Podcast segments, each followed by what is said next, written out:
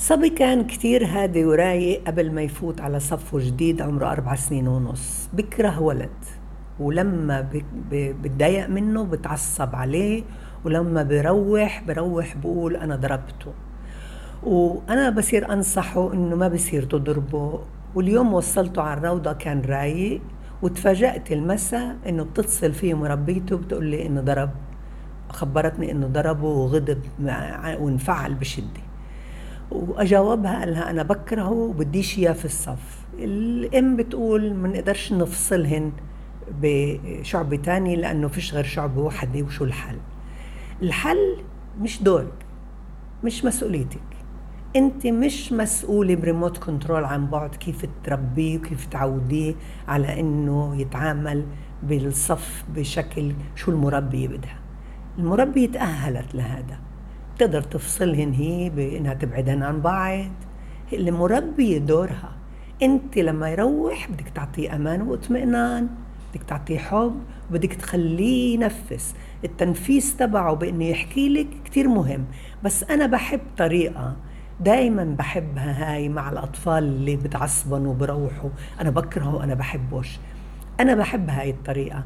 بدي بكرة بس تروح من الصف بعد المدرسة تكون راقبت لي خمس أشياء حلوين أنت بتحبهن بصفك. بصير يركز على الحلوين. ببطلي أنت تسمعي له إنه أنا تعصبنت أنا بحبوش بكرة قالت بتقولي له أنت مش بصيرش تضربه أنت بكرة رح تكون صاحبه. كل ما ركزتي على سلوكي غير المستحب سلوكي العنيف كل ما أنا كررته. وأنا بزيد عصبية. ليه؟ لأنك قاعدة بتركزي.